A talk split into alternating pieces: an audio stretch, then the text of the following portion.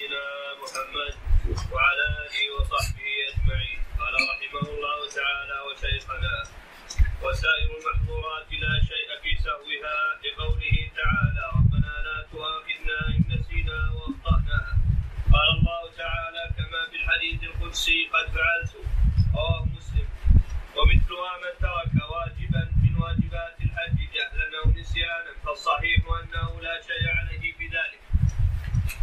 وكل هدي أو إطعام فهو لمساكين الحرم لقوله تعالى ولا تحلقوا رؤوسكم حتى يبلغ الهدي محله ولقوله تعالى عن جزاء الصيد هديا بالغ الكعبة.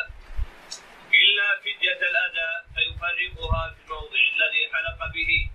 أي أن فدية الأذى كفدية حلق الشعر وفدية الطيب وفدية لبس النخيل ونحوها يجوز أن تفرق في الموضع الذي فعل فيه المحظور فعل فيه المحظور صلى الله عليه وسلم كعب بن عذرة لما رخص له بحلق رأسه وكان بالحديبية أن يذبح شاة أو يصوم ثلاثة أيام أو يطعم ستة مساكين. قدم من هذه الفدية على التأخير.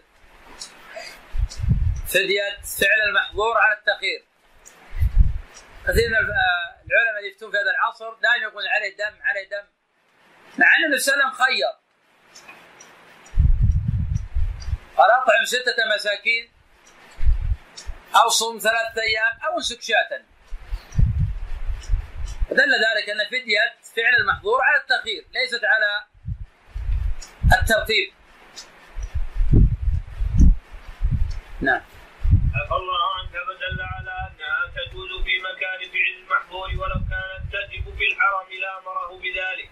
كما أن هذه الفدية يجوز أن تفرق في الحرم أو في موضعه. الذي أحصر فيه الحاج. لقوله تعالى فإن أحصرتم فما استيسر من الهدي. ولأن النبي صلى الله عليه وسلم لما أحصر بالحديبية واصحابه نحروا هديهم بها. وإن تيسر للمحصر أن يبعث هديه إلى الحرم ويذبحه فيه أجزأه ذلك أيضا. وأما الصيام فيجزئه بكل مكان أي أن الصيام الواجب بسبب فعل محظور أو قتل صيد ونحو ذلك يصح في كل مكان لأنه لا يتعدى نفعه إلى أحد. فلم يخصص بمكان معين بل بل نزاع فلم يخصص بمكان معين بلا نزاع. ولكن تجب المبادرة إليه لأن الكفارات تجب على الفور ويستثنى مما سبق الصوم الواجب على المتمتع أو القارئ إذا لم يجد الهدي فإنه يجب أن يصوم ثلاثة أيام في الحج. أيام في الحج. لقوله تعالى فمن تمتع بالعمرة إلى الحج فما استيسر من الهدي. فمن لم يجد فصيام ثلاثة أيام في الحج وسبعة إذا رجعتم أما السبعة الباقية فإنه إن صامها في وقت الحج أجزاه ذلك وإن صامها بعد رجوعه إلى أهله فهو أولى. قال رحمه الله باب دخول مكة. يستحق أن يدخل مكة من أعلاها أي يدخل من أعلى مكة من الثنية العليا التي تخرج على الحجوب لما روى البخاري ومسلم. عن ابن عمر رضي الله عنهما قال كان النبي صلى الله عليه وسلم إذا دخل مكة دخل من الثنيه العليا التي بالبطحاء وإذا خرج خرج خرج من الثنيه السفلى. ويدخل المسجد الحرام من باب بني شيبة ابتداء برسول الله صلى الله عليه وسلم لما روي عن النبي صلى الله عليه وسلم أنه دخل وسلم أنه دخل منه. وقد أزيل هذا الباب في في بعض توسعات المسجد الحرام. وذهب بعض أهل العلم إلى أن الصحيح في هاتين المسألتين أن من أراد دخول مكة ودخول المسجد الحرام ودخول المسجد الحرام يدخلهما من المكان الذي هو أرفق به وأنه لا يستحب قصد دخول مكة من الثانية العليا ولا قصد دخول المسجد من باب بني شيبة لأن النبي صلى الله عليه وسلم إنما دخل مكة من الثانية العليا لأن ذلك أيسر لأن ذلك أيسر لدخوله ولأنه لم يثبت دخوله ولأنه لم يثبت دخوله صلى الله من باب بني شيبة. فإذا رأى البيت رفع يديه وكبر الله وحمده ودعا لما روي عن النبي صلى الله عليه وسلم أنه فعل ذلك وذهب بعض أهل العلم إلى أن هذه الكعبة لعدم ثبوت ذلك عن النبي صلى الله عليه وسلم وهذا اخطر لكن ثبت عن عمر من رواية سعيد بن المسيب أنه حين رأى الكعبة رفع يديه وقال اللهم أنت السلام ومنك السلام. حينا ربنا بالسلام. وقد قيل للإمام أحمد رحمه الله تعالى سمع سعيد بن عمر. قال إذا لم يكن سعيد سمع فمن يسمع؟ وهذا الأثر ثابت عن عمر احتجوا بمثله. فهذا دليل على أنه إذا رأى الكعبة دعا الله جل وعلا في هذا الدعاء. وأما المرفوع إلى النبي صلى الله عليه وسلم فلا يصح.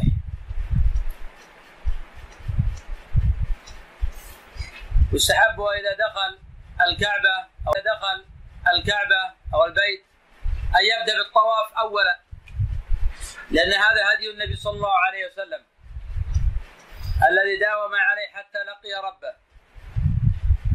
وكان عليه الصحابة رضي الله عنهم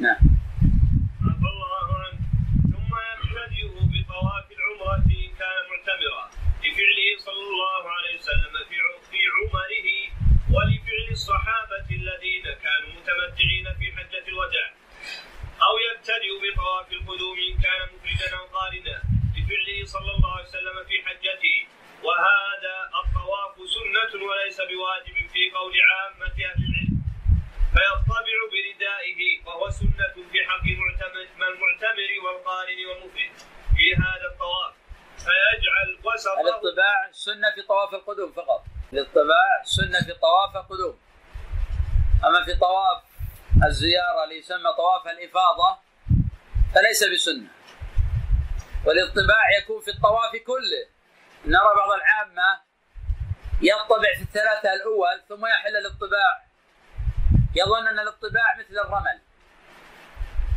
وكذلك نرى بعض العام يطبعون في المسعى سننبه على ذلك إذا رأى الجهل هؤلاء ويطوف ويسعى ينبههم يعلمهم هذا موطن تعليم.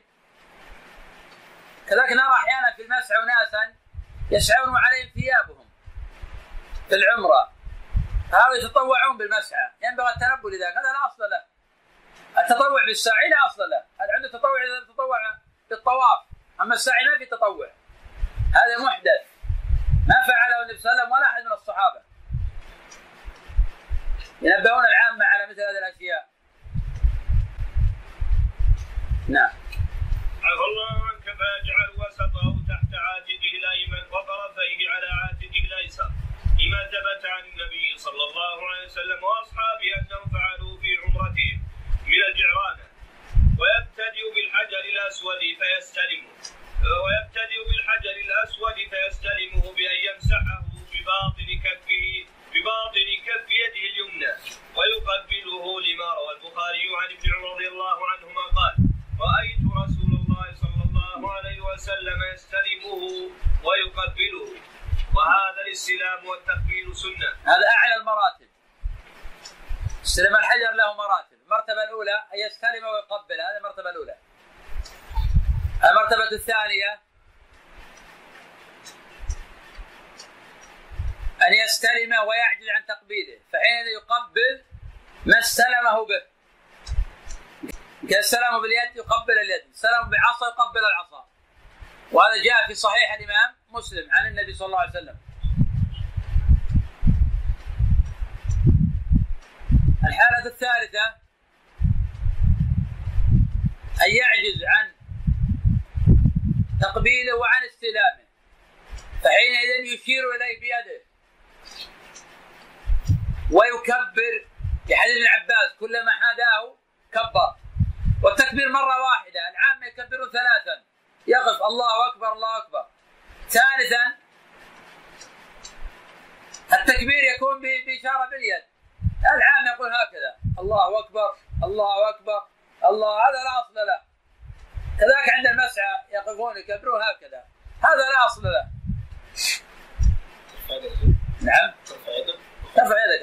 بس تقول هكذا تكبر وتدعو الله وتحمد الله ثم تدعو. ها تقال هكذا. بالنسبة للطواف آه فقط تقول هكذا. الله أكبر تمضي. الأمر الرابع بالنسبة للبسملة عند البدء بالطواف. ما صحت عن النبي صلى الله عليه وسلم إنما جاءت عن ابن عمر فقط. ولم تحفظ عن أحد من الصحابة عن غير ابن عمر. كما أنه بالنسبة لما بين العلمين الأخضرين في المسعى لم يثبت فيه ذكر إلا عن ابن مسعود. سند صحيح. كان يقول اللهم اغفر وارحم وأنت الأعز الأكرم. سند صحيح. يدعو بما أحب. بهذا وبغيره. لا بأس به. كذلك في الطواف. لو يسبح لو يقرأ القرآن. له يدعو يصنع ما يشاء ويجمع بين كل هذه الأشياء. المهم لا يغفل عن الذكر وعن الطاعة. لما الناس بس يتفرج جالس لا يقرأ ولا يسبح. ولا ينكر المنكرات اللي امامه جالس يتفرج أو إذا يتحدث مع زميله يتفرج أو إذا يتحدث مع زميله صحيح إنه لم يفعل حراما لكنه ضرب المسافات الطويلة يتعبد الله جل وعلا بذلك ثم تكون هذا نتيجة عبادته وهذا نتيجة طوافه وهذا نتيجة سعي يلجأ إلى الله جل وعلا في مثل هذه المواطن. عمر كيف يرفع يديه إذا الكعبه؟ نعم. عمر النبي كيف يرفع يديه؟ السفر هكذا. عمر هكذا. هذا ملتزم. نمر إن شاء الله ملتزم. هذا ملتزم. ما ثبت عن ثبت عن ابن عباس فقط. لا لا عند الصف عند الصعود. مسألة خلافية للتعليم. عفى الله عنك والتكبير سنة وليس بواجب بإجماع أهل العلم. ويقول عند بداية الطواف إذا حاد الحجر بسم الله. لما ثبت عن ابن عمر رضي الله عنهما أنه كان إذا حاد الركن في ابتداء الطواف قال بسم الله والله أكبر. وذهب بعض أهل العلم إلى عدم استحباب التسمية. في هذا الموضع لعدم ثبوتها عن النبي صلى الله عليه وسلم. ويقول أيضا قدم عندنا صحت عن ابن عمر. الحمد لله رب العالمين وصلى الله وسلم وبارك على نبينا محمد. وعلى آله وصحبه أجمعين. قال رحمه الله تعالى وشيخنا ويقول أيضا إذا حاد الحجر الأسود الله أكبر لما روى البخاري عن ابن عباس رضي الله عنهما قال طاف النبي صلى الله عليه وسلم بالبيت على بعير. كلما اتى الركن أشار إليه بشيء كان عنده وكبر. ويقول كذلك بعد التسمية والتكبير في أول الطواف. اللهم إيمانا بك وتصديقا بكتابك ووفاء بعهدك واتباعا لسنة نبيك محمد صلى الله عليه وسلم لأن ذلك روي عن النبي صلى الله عليه وسلم. لكن هذا لم يثبت. ولا يشرع ذكره. لأن الحديث متواترة عن النبي صلى الله عليه وسلم. حين يستلم الحجر ماذا يقول؟ وحين لا يستلم ماذا يقول ولم يذكر عنه في ذلك دعاء.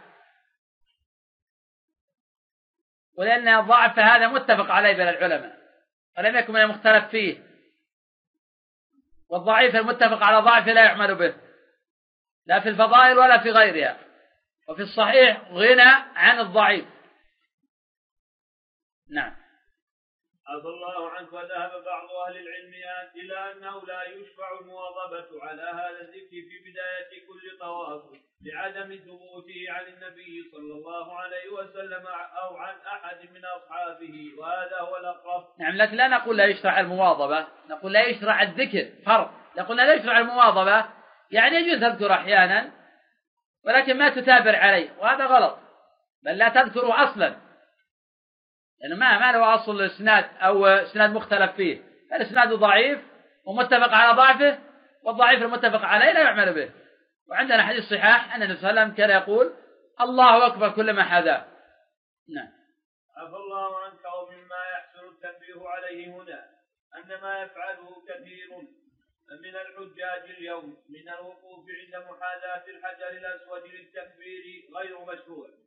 وإنما يستحب له أن يكبر وهو يسير في طوافه لعدم ورود هذا الوقوف عن لعدم ورود هذا الوقوف عن النبي صلى الله عليه وسلم أو عن أحد من أصحابه. قال ثم يأخذ عن يمينه ويجعل البيت عن يساره.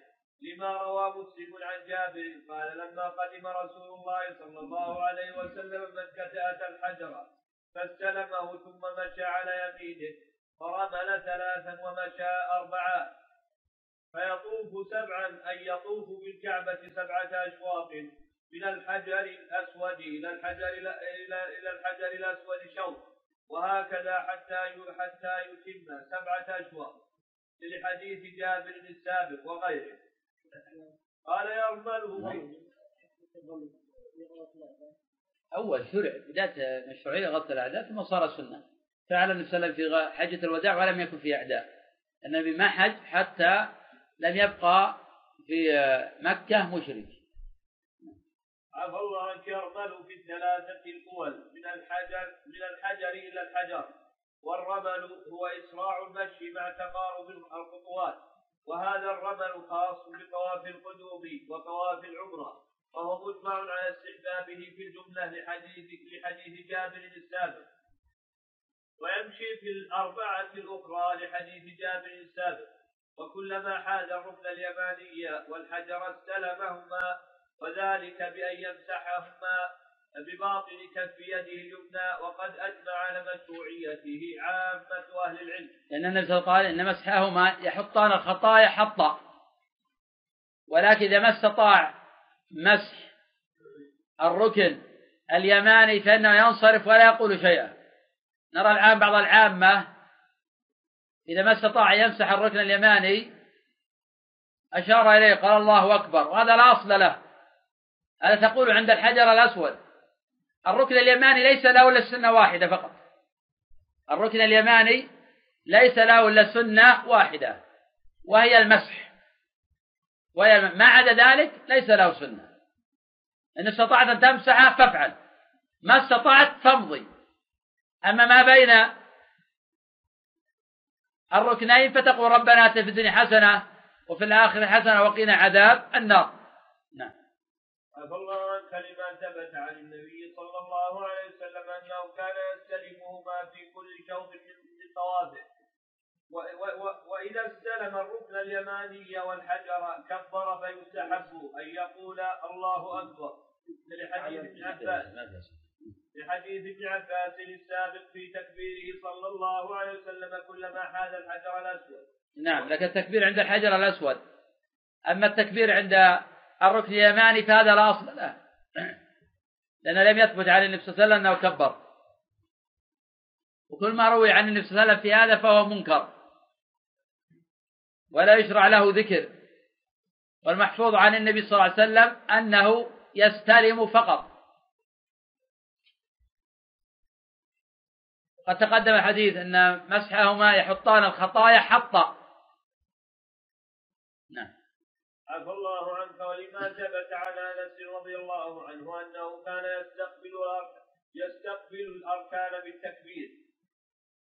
وذهب بعض أهل العلم إلى أنه لا يستحب التكبير إلا عند محاذاة الحجر الأسود فقط. لأن هذا هو الوارد لأن هذا هو الوارد في السنة فيقتصر عليه. وإذا استلم الطائف يقتصر عليه وهو الصواب. والصواب يؤكد على هذا. لأن العبادات توقيفية. والعبادات مبناة على التوقيف فلا يشرع من ذاك شيء إلا بدليل. والنبي صلى الله عليه وسلم قال تأخذوا عني مناسككم. فما لم يثبت عنه بسند الصحيح لا يعمل. لكن لا يثبت استلام الأركان كلها. إنما يستلم ركنان فقط. بعض العامة نراهم يقبلون الركن اليماني. وإذا ما استلموه أشاروا إليه وكبروا هذا كله غلط وينكر. وكل ما ورد في هذا فهو منكر أيضا. نعم. عفى الله عنك وإذا استلم الطائف الحجر الأسود والركن اليماني هلل آه، فيستحب له أن يقول كلمة الإخلاص لا إله إلا الله. لما روي عن النبي صلى الله عليه وسلم أنه قال لعمر في شأن الحجر الأسود إن وجدت فرصة فاستلم وإلا فاستقبله وهلل وكبر. وذهب بعض أهل العلم إلى أنه لا يشرع التزام التزام قول هذه الكلمة والمواظبة عليها في هذا الموضع لعدم ثبوت ذلك عن النبي صلى الله عليه وسلم. عفوا ويقول بين الركنين ربنا آتنا في الدنيا حسنة وفي الآخرة حسنة وقنا عذاب النار. لثبوت ذلك عن النبي صلى الله عليه وسلم وهذا الذكر ومثله جميع أذكار الطواف السابقة. كالتكبير مستحب مستحبة وليست واجبة باتفاق الأئمة. قال ويدعو في سائره بما أحب. أن يدعو في بقية الطواف بما يريد من الدعاء المشروع لأنه ليس هناك ذكر معين ثابت عن النبي صلى الله عليه وسلم في الطواف غير ما سبق. ولهذا فإن ما يفعله بعض الناس في هذا الزمان من تخصيص كل شوط بدعاء معين وربما يقرأ ذلك من كتاب خصص فيه لكل شوط دعاء. كل هذا من البدع المنهي عنها لأن ذلك لم يرد عن النبي صلى الله عليه وسلم ولا عن أحد من أصحابه رضي الله عنه وإنما هو مما أحدثه الناس. ومما يفعله الناس الآن وهو لا أصل له أن يقوم شخص بالدعاء في الطواف ويتابعه في هذا الدعاء واحد أو أكثر ممن يطوف معه وكثير ممن يتابع هؤلاء بالدعاء بعدهم لا يفهم معنى ما لا يدعو به هذا الداعي أو لا يفكر في معناه. وكثيرا ما يشوشون على غيرهم من الطائفين برفع أصوات بهذا الدعاء. كما أنه ينبغي للطائف أن يحرص على استغلال وقت الطواف بالإكثار من دعاء الله وذكر وقت وقراءة القرآن. ولهذا فإنما يفعله بعض الطائفين في هذا الزمان من التحدث بالهاتف الجوال وإطالة الكلام فيه في أمور مباحة وربما يحصل مع ذلك ضحك ورفع صوت وغيرهما كل هذا مما يكره للطائف فعله. لأنه مما ينقص أجر هذه العبادة. قال ثم يصلي ركعتين خلف المقام لما روى البخاري ومسلم عن ابن عمر رضي الله عنهما قال قدم رسول الله صلى الله عليه وسلم فطاف في البيت سبعا ثم صلى خلف المقام ركعتين فإن لم يتيسر صلاة هاتين الركعتين خلف المقام صلاهما في أي مكان من المسجد الحرام وهذا كله مجمع عليه. بسم الله الرحمن الرحيم. الحمد لله رب العالمين وصلى الله وسلم وبارك على نبينا محمد وعلى آله وصحبه أجمعين.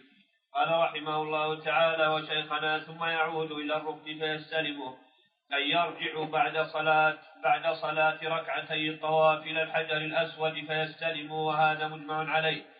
وفي نهاية الكلام على الطواف يحسن أن ننبه إلى أن الطواف في الدور العلوي أو السطح لا بأس به لأن للهواء لأن للهواء حكم القرار. ولو أدى الطائف بعض الطواف في الدور الأرضي ثم أكمله في الدور العلوي. أو العكس فعمله صحيح لأن لأن كلا الموضعين مطاف. ولأن انتقاله من دور إلى دور مدته قصيرة. لكن ينبغي أن يتنبه من يطوف في الدور العلوي أو السطح إلى أنه لا يجوز إذا حال المسعى في طوافه أن يخرج إلى المسعى. لأنه سيكون جزءا من طواف لأنه سيكون جزء من طوافه في المسعى. والمسعى ليس مسجدا فليس هو جزء من المسجد الحرام. فمن طاف فيه صار طائفا بالمسجد الحرام لا بالكعبة المشرفة لأن جدار المسجد الحرام الذي بينه وبين المسعى حال بينه وبين الكعبة المشرفة قال ثم يخرج إلى هذا هذا كلام في نظر. لكن في مسألتان المسألة الأولى ذكر النووي أنه لو بني دور علوي للكعبة جاز الطواف به. فقد ذكر مسألة في عصر افتراضية وصارت الآن مسألة عملية. أما المسألة الثانية وأن المسعى ليس من المسجد فهذا في نظر.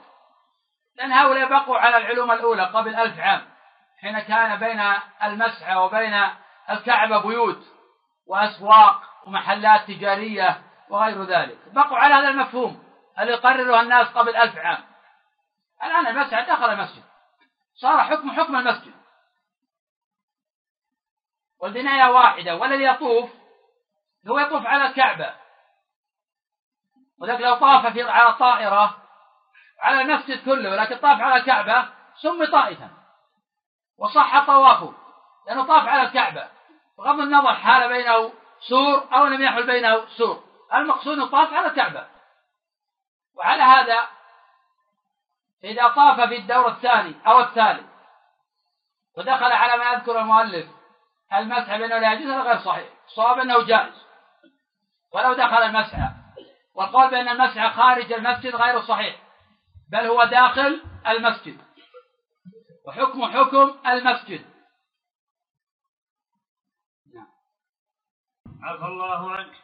ثم يخرج إلى الصفا من بابه أي يخرج من المسجد الحرام من, من الباب أو الطريق الذي يتجه يتجه الخارج معه إلى الصفا. فيأتيه أن يأتي إلى الصفا فيرقى عليه فيقف عليه ويكبر الله ويهلله ويدعوه. ثم ينزل فيمشي إلى العلم الأصغر الذي هو علامة على بداية الوادي. ثم يسعى أن يركض بقدر ما يستطيع حتى يصل إلى العلم الآخر. الرواية الواردة حديث تجرة حبيبة بن تجراه لأن النبي صلى الله عليه وسلم قد جرى في هذا الوادي حتى اختلفت ركبتاه من سرعة الجري. هذا خبر مضطرب ولا يصح.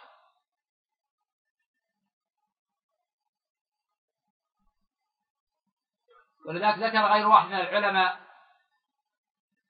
أنه يرمل رملا بمنزلة الطواف وأما الجاري فلا دليل عليه. الحديث الوارد في الجاري مضطرب ولا يصح ولا يحتج به. قد كان هذا واديا منهبطا فأقيم العلمان للدلالة على هذا الوادي المنهبط. قد كان ابن مسعود يقول بين العالمين رب اغفر وارحم وأنت الأعز الأكرم. وهو يدعو بما أحب. إن شاء قرأ قرآن إن شاء سبح الله إن شاء دعا. يفعل ما هو أرفق به وأصلح لحاله. ولا يلزم بشيء معين. لأن هذا لا دليل عليه. نعم. عفى الله عنك. ثم يمشي إلى المروة فيفعل على المروة كفعله على الصفا من الذكر والدعاء. ثم ينزل من المروة متجها إلى الصفا فيمشي في موضع مشيه ويسعى في موضع سعيه حتى يكمل سبعة أشواط يحتسب بالذهاب سعيه. أي يحسب الذهاب من الصفا إلى المروة شوطا واحدا ويحتسب الرجوع من المروة إلى الصفا سعيه. يفتتح سعيه بالصفا ويختم سعيه بالمروة. ومن الأدلة على هذه المسألة المسائل السبع. ما رواه مسلم عن جابر رضي الله عنه في صفة حجة رسول الله صلى الله عليه وسلم وفيه بعد ذكره للطواف. وصلاة ركعتين خلف المقام قال ثم رجع إلى الركن فاستلمه ثم خرج من الباب إلى الصفا فلما دنا من الصفا قرأ إن الصفا والمروة من شعائر الله يبدأ بما بدأ الله به. الفقهاء في هذا. هل يقول أبدأ بما بدأ الله به؟ وهل يقرأ الآية؟ هذا موطن خلاف والظاهر أنه لا يقرأ الآية ولا يقول أبدأ بما بدأ الله به إلا على وجه التعليم إذا كان بصحبة جهال يعلمهم. أو بصحبة من لا يفقه أحكام المناسك. فإن إذا وقف عند المقام يقول واتخذوا يقرأ. واتخذوا من مقام إبراهيم مصلى إذا ذهب إلى الصفا من بابه قال إن الصفا والمروة من شعائر الله نبدأ بما بدأ الله به. هذا على وجه التعليم أما إذا كان وحده وهو يعلم ذلك فلا دليل على مشروعية هذا. ولكن ما فعل النبي صلى الله عليه وسلم ذلك إلا مرة واحدة في حجة الوداع حين كان الحضور معه كثيرا. قال أبو زرعة يبلغون مئة وأربعة وعشرين ألفا فأراد النبي صلى الله عليه وسلم تعليمهم. وما كان يفعل ذلك في عمره. فدل ذلك أن المقصود هو التعليم. إذا تم التعليم بمثل هذا تم المقصود. عفى الله عنك فرقى عليه حتى رأى البيت فاستقبل القبلة فوحد الله وكبره وقال لا إله إلا الله وحده لا شريك له له الملك وله الحمد وهو على كل شيء قدير. لا إله إلا الله أنجز وعده ونصر عبده وهزم الأحزاب وحده ثم دعا بين ذلك. قال مثل هذا ثلاث مرات ثم نزل إلى المروة. حتى إذا انصبت قدماه في بطن الوادي سعى حتى إذا صعدتا مشى حتى أتى المروة ففعل ففعل على المروة كما فعل على الصفا. حتى إذا كان ولو لم يرى الكعبة يفعل على المروة ولو لم يرى الكعبة. يتجه إلى جهتها. أحيانا وأنت على المروة ما ترى الكعبة. فتتجه إلى جهتها. تذكر الله وتدعو وترفع يديك. ورفع اليدين ثابت في حديث أبي هريرة ولم يثبت في حديث جابر. وفعل النبي صلى الله عليه وسلم ذلك يوم الفتح. وهذا لم يرد في حجة الوداع إنما ورد يوم الفتح.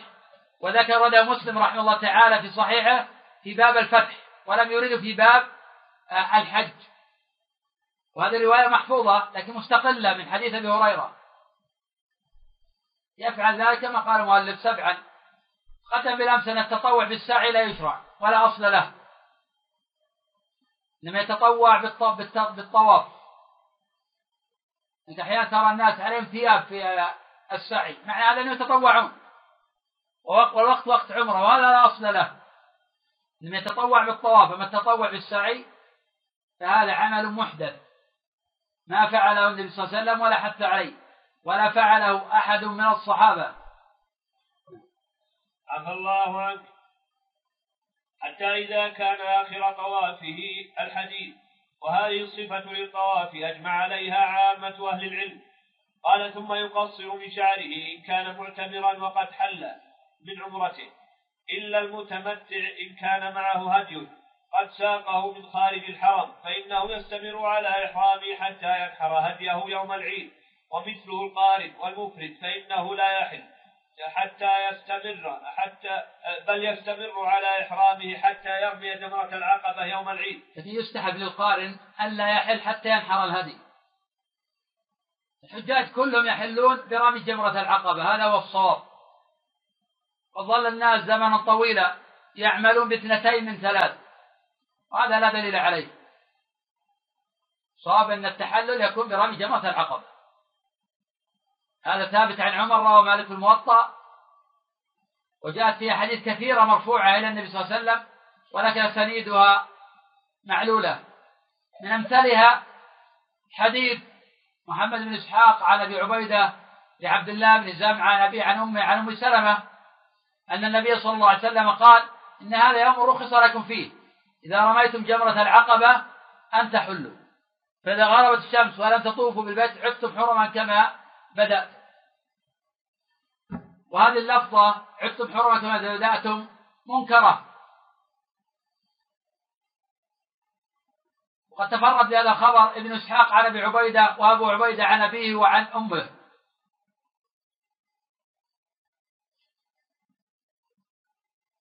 وقد جاء نحوه من حديث عائشة عند النسائي وهو شاذ وقد صح هذا عن عبد الله بن الزبير وعن عروة بن الزبير. وعن هشام بن عروة وعن اخرين وقال الطائفة أنه لا يتحلل إلا باثنين من ثلاث أو باثنتين من ثلاثة. وجاء في هذا الحديث إذا رميتم وحلقتم فقد حل لكم كل شيء إلا النساء. وهذا خبر رواه الحجاج بن أرطاه عن الزهري. عن عروة عن عائشة. الحجاج بن أرطاس سيء الحفظ. ولم يثبت أيضا سماعه من الزهري. وأيضا لو صح الخبر مع أنه معلول بعلتين فالحديث يقول إذا رميتم وحلقتم ما قال إذا فعلتم اثنين من ثلاثة؟ نعم عفى الله عنك. ودليل هاتين المسألتين ما رواه البخاري ومسلم عن ابن عمر رضي الله عنهما في شأن حجة الوداع وفيه قال ابن عمر فلما قدم النبي صلى الله عليه وسلم مكة قال للناس من كان ما من كان منكم أهدى فإنه لا يحل من شيء حرم منه حتى يقضي حجة ومن لم يكن أهدى فليطف بالبيت وبالصفا والمروة وليقصر وليحلل ثم ليهل بالحج قال والمرأة كالرجل في جميع أحكام الطواف والسعي لقوله صلى الله عليه وسلم لعائشة رضي الله عنها لما حاضت افعلي ما يفعل الحاج. الحديث رواه البخاري ومسلم. إذا المرأة تقصر تقصيرا فلا تحلق شعرها لأن هذا محرم فإن النبي صلى الله عليه وسلم نهى المرأة أن تحلق الشعر. واستحب الفقهاء أن تقصر قدر أنملة وهذا اجتهاد منهم. لأن هذا يصدق عليه أنه تقصير وهذا صواب. ما دام هذا يصدق عليه أنه تقصير فيكتفى به. لكن اجتهد الفقهاء منهم من قال تجمع شعرها من الخلف ثم تأتي به من الأمام تقص من الأطراف قدر أنملة إن أحيانا مرة لا يكون لها جدايل. يكون شعرها منثورا فتقص قدر أنملة بما يصدق عليه النقص. وأما إذا كان لها دوائب فإن تأخذ من كل ذؤابة قدر أنملة ويصدق عليها أن هذا أنها قد قصرت فتكتفي بذلك. أما الرجل فقد اختلف الفقهاء هل يجوز أن يأخذ بعضا من الشعر؟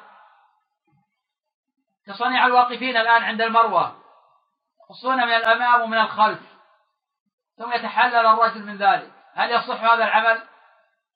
أفتى بجواز هذا أبو حنيفة والشافعي. لأنهم يرون جواز أخذ بعض الشعر. والذين يقولون بهذا هم الذين يقولون بجواز الاقتصار على مسح بعض الرأس في الوضوء. والحكم هناك الحكم هناك. وذهب مالك في رواية عنه أيضا ولا رواية عنه كالقول الأول. وأحمد بن حنبل أيضا في المشهور عنه ولا عنه رواية تبع للبقية. أنه يأخذ من جميع الشعر فلو اقتصر على البعض أو على الأغلب لم يجوز. فلا بد أن يعمم كما أنه يجب عليه يعمم رأسه في المسح. وهذا الأقرب لأن الله جل وعلا وامسحوا برؤوسكم والباء هنا للإلصاق يدل على هذا حديث عبد الله بن زيد في الصحيحين. بدأ بمقدم رأسه ثم ذهب بهما إلى قفاه حتى ردهما إلى المكان الذي بدأ منه.